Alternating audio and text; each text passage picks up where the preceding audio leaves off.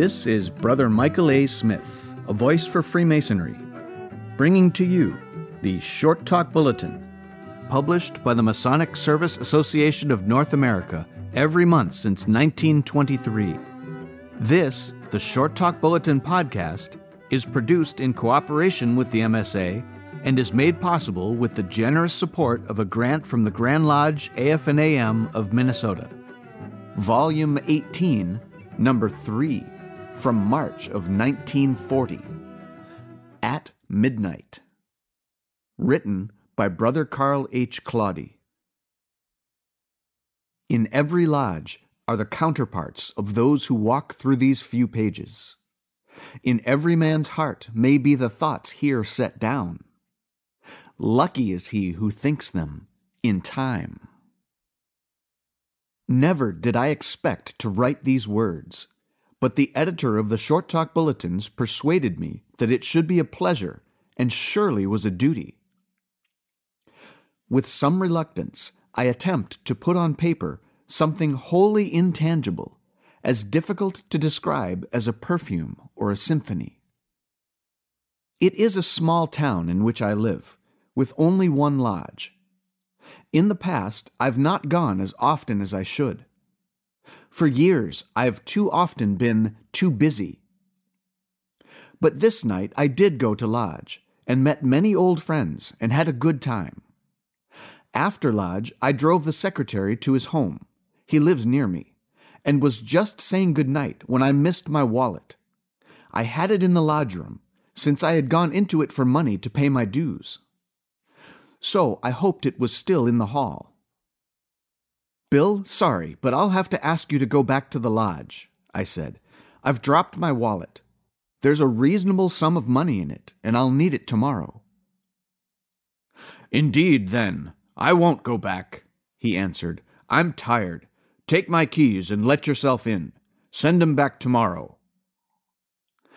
He handed over his keys, and I drove back to the temple. We're a little community, and except for a very few alleged hotspots downtown, we're early to bedders. The streets were dark. There was a light in Dr. Prendergast's office, and here and there some unusually late radio fans still showed a light. But in the main, it was a town asleep through which I drove. The lodge hall, too, was black. I let myself in with the big key and lit matches to see my way up the familiar steps. Steps worn with the tread of many a good man and true who had gone that way before. My little lodge is neither large nor wealthy. We own a substantial equity in our building, but most of our funds go to paying off the debt. It was no palatial lodge room I entered at midnight, but neither is it a poor lodge room. It is decently carpeted and clean. Many an old picture adorns its walls pictures of departed past masters, photographs of scenes of cornerstone layings and banquets, souvenirs sent us from our brethren sojourning abroad. Our altar is homemade. Dear old brother Clifton made it many, many years ago. It is still a good piece of craftsmanship, although one side is cracked, and alas, the scars of some misplaced cigarette butts, carelessly laid upon it when Lodge has been at refreshment, show black on its edges. My hand sought the buttons which control the lights. It's been a long time since I operated them. There are five one for the letter G, one for the altar lights, one for the north side and one for the south side of the lodge, one for the secretary's and treasurer's desk lights. I forgot which was which. I pressed two, thinking to light the room that I might search for my missing wallet. The letter G and the altar lights glowed in response. I stood just inside the door, struck with what seemed to my surprised eyes, which had expected the whole room to be illuminated, with the eerie look of the empty lodge room, lighted as it is during one part of a degree. It is with some diffidence that I attempt to tell just what happened, or seemed to happen. I'm not a psychic. I do not dream dreams and see visions. I am a practical man of small affairs, concerned with running a business, raising a family, taking a very small and mundane part in the mundane and small affairs of a little community. Mysticism, spiritualism, clairvoyance, and the like are foreign to my thought and makeup. Doubtless, all that I seemed to hear and see was but a reflection of vivid memories induced by the unexpected lighting I had inadvertently produced, the silence and emptiness of the scene which is usually filled with men, the hour of the night. The great light was closed, the square and compasses laid beside it. Hardly knowing what I did, certainly not why I did it, I opened the book and laid the square and compasses upon it, as I had seen them those long years ago, when as a master mason I was brought to light. I stood silent for some time, enjoying what I saw, though it was but an empty room. But was it empty? Did I see, or did I just think in memory of a time long gone, when I beheld the lights for the first time?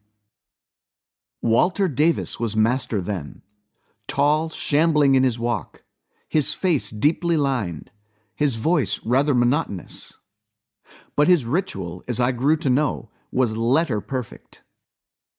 I seemed to see him standing there opposite me, and in his eyes a look I had forgotten, but which now reminded me, as with a reproach, of all he had hoped from me, and how little of it I had given him. An earnest mason, worshipful Master Davis. A man rather ignorant as knowledge goes. A humble man in a humble station of life being master of his lodge was the greatest responsibility which had ever come to him. He held his leadership as something high and holy, and to the best of his heart and mind lived up to the responsibilities.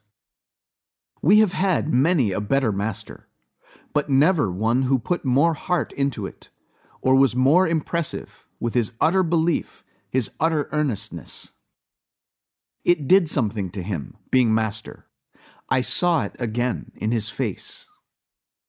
In continuation of my brotherly love and esteem, I now present you my right hand, and with it, the words came back to me.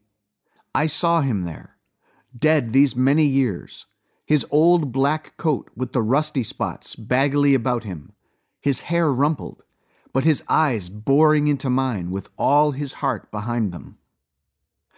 I reached for the spectral hand which was not there. Did something press mine in an old, half forgotten grip? Or did my memory play tricks with me? Dead these many years. I looked around. There were so many dead, so many whose footfalls I had heard echoing in the little plain lodge room, which there echo no more. The oldest past master with the odd name, Dear, dear old Brother Orange. 93 he was when he died. Installed treasurer for the 50th time, and I had installed him. He smiled at me, the gentle, lovely smile of the old, old man with the young heart. Yes, there beside him stood Walter Ferris. Walter often had an arm under the old man's to help him. He too smiled in their faces, I could see the love of masonry, which had meant so much to both. At what did they smile, these brethren of the long ago? At me? I looked to the right. Surely my eyes played me false in the dimness of that corner. We have a splendid secretary. We call him Zimmy. He is friend and brother and aid and counselor to all. But it was not Zimmy's young face there behind the secretary's desk. It was Ham's. Ham of the mighty vitality. Ham who had made our little lodge a power for a while. Ham who had made a thousand friends and some not so friendly by the vigor and force and domination of his character. My lodge was his lodge during his life. Everyone spoke of it as Ham's Lodge. He ruled it. He ruled masters. He ruled the brethren. And did it with a smile and a story, a quip and a jest, and an overbearing determination to get his own way. All clear of the books, worshipful. How many times at annual meetings in the long, long ago I had heard that triumphant announcement no one dropped NPD. No one. Because Ham wouldn't let them drop themselves. He argued, he cajoled, he threatened. He traveled from house to house and office to office, and the brethren paid, or else. No one knew what horrible penalty Ham would have inflicted on the brother who didn't, for none ever dared hold back his dues to find out. Now Ham is one with his fathers, but he too smiled at me. A friendly smile, a smile that told anew what his lodge had meant to Ham. Who is that gentle shade who stands near the south, shaking his head sorrowfully? Louis, dear, dear Louis, of the gentle heart, the prejudiced mind, the giving spirit. A ritualist first, last, all the time. A misplaced comma was a tragedy, a misplaced word in a degree, a crime. And how he labored over his careless brethren, who, as officers, did not do as well as they should. What midnight oil he burned, and how he lived, breathed, drank, and ate ritual. Now he shook his head. Evidently, I had made a mistake. A mistake in what? Was I giving or receiving a degree? I was confused. Louis died a painful, lingering, sad death. It took him a year to die of a slowly creeping, incurable paralysis that crept up, up, up. We grew to be good friends in that year. I was his junior warden when he was master. During the long months in the hospital, I did not, thank God, forget to visit him often. There was no reproach in the smile which tells me, with the shaking head, that I have said on when I should have said upon. A very gentle spirit, Louis. It's good to have known a man to whom masonry was the very breath of life. It's good to see him again. Behind him is one not good to look upon. Senior warden he was, now he lies in a coffin, and there's dark blood in his crushed face. He died horribly in a terrible accident. I was a pallbearer at his funeral. The lodge took care of his children. I see him, now and always, as he lay before us that day, although the undertaker had done his best, crushed, crushed. Down the lodge strides a thin figure white headed, white mustached, austere, cold yet cordial. Mighty George, one time a Grand Lodge officer. Trustee of the Lodge, his annual reports were always reproofs. We spent too much on entertainment. We should save more. Indeed, we would not have our substantial equity in our building had it not been for his stern integrity, his tireless work, his aloof, dignified, but forceful demands that we save, save, save. He's dead these twenty years, and yet he lives in his works. He is here now, with his report in his hand. I do not want to hear it. I turn my eyes to the north side of the lodge. There sits Lurton. Past Grand Master Lurton, chairman of the Jurisprudence Committee of the Grand Lodge. Dignity no man ever had to equal his. Power in the lodge no man ever had to equal his. He was the only brother Ham Smith could not twist about his fingers. He and mighty George. But Brother Lurton was a kindly man, with a helpful word for a young mason, and he too smiles at me across the years and the veil that flaps fitfully between now and eternity. I see him through that veil, and I sense that his masonry still means everything to him. Who comes now, a spectral shade, to join the company of shades to which I'm host, or who are hosts to the chance midnight visitor? Who but John Wilson, a brother beloved in the dear dead days that come not back forever. Always present, John, always wielding his quiet influence. If there was charity to do, John did it. If there was a gift to be made, John proposed it. If there was word of commendation to be spoken, it came from John.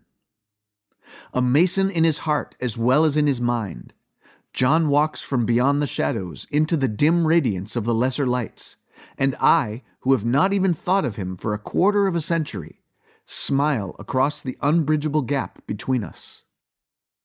It is good, good to remember. Why, it was John who helped me get my catechism. It was John who examined me in open lodge. John was the Louis of his day. And now he comes back. From where? To give me silent greeting across the miles and years and the dread barrier he has passed and I shall pass. The room fills. One by one, the men I have known and loved, and to whom I have said goodbye, come out of nowhere into the silent room. There is no spoken word. And yet we speak together, they and I. They who know all there is to know, I who know nothing. We speak, but what we say I cannot tell, for the speaking is not in words, but only in the thoughts that have no words. But I understand. Do they, I wonder, now understand me? I draw my hand across my eyes. This is not real, I tell myself. I am awake. This is the lodge room. It's empty. I am alone. No one is here. No dread shadows are about me. But it will not work. For there, with the impish grin that was always a delight to see, is John May. John May, Tyler for all the years I was a young Mason. John May, of no education and great wit. John May, who had little schooling and could make as clever a speech as ever was heard at a gathering of Masons. John May, who was proud of his sword, as he always called it, who knew every man in the lodge and could call the names of those who had not been there for ten years a Tyler of Tylers. It was from him I had my earliest lesson in Freemasonry. Coming for my fellowcraft degree, I asked him a question. He drew himself up and said, I cannot tell you. I cannot, you know, yet talk with you as a master mason. How small I felt, and what a great man he seemed, this Tyler who could let me in or keep me out, and not talk to me as a master mason. John May dropped dead in his house at Christmas. He was still smiling when they picked him up. Masonry taught him to smile his way through life, through the Tyler's work and into the hearts of hundreds. We shall not see his like again. A goodly company of men and masons. The East is crowded with them. The sidelines are filled with them. Brethren whose faces I know, but whose names are gone. Brethren of another day, another life. Brethren of the days when I was young and enthusiastic and new to Masonry, with all the world before me, a lance in arm to fight with, and the elan of youth with which to charge windmills and remake the world and Masonry nearer to the heart's desire. Now I am old, old. I have not gone to lodge as often as I should. As I think it, the smiles are wiped from the faces of those my friends who were. They know something that I do not. It seems to me that they try to tell me. And I, alas, cannot understand, for they are dead and I live. Or is it I who am dead and they who live? Haltingly, I approach the altar to fall upon my knees before it, to bury my aching eyes in hands that tremble. I do not know what I pray, except that it is for understanding. Oh, yes, and gratitude that I have had Masonry, and that so many goodly brothers have walked beside me for a little space. When I arise, the hall is empty. I know that this is no vision that I saw. It is not of fact, but of fancy, that my thoughts have built the scene. My wallet was found and returned to me the next day. I have not missed a lodge meeting since. For it cannot be long now until I go to join those who that night came to visit me, and I would see them smile again when next I greet them.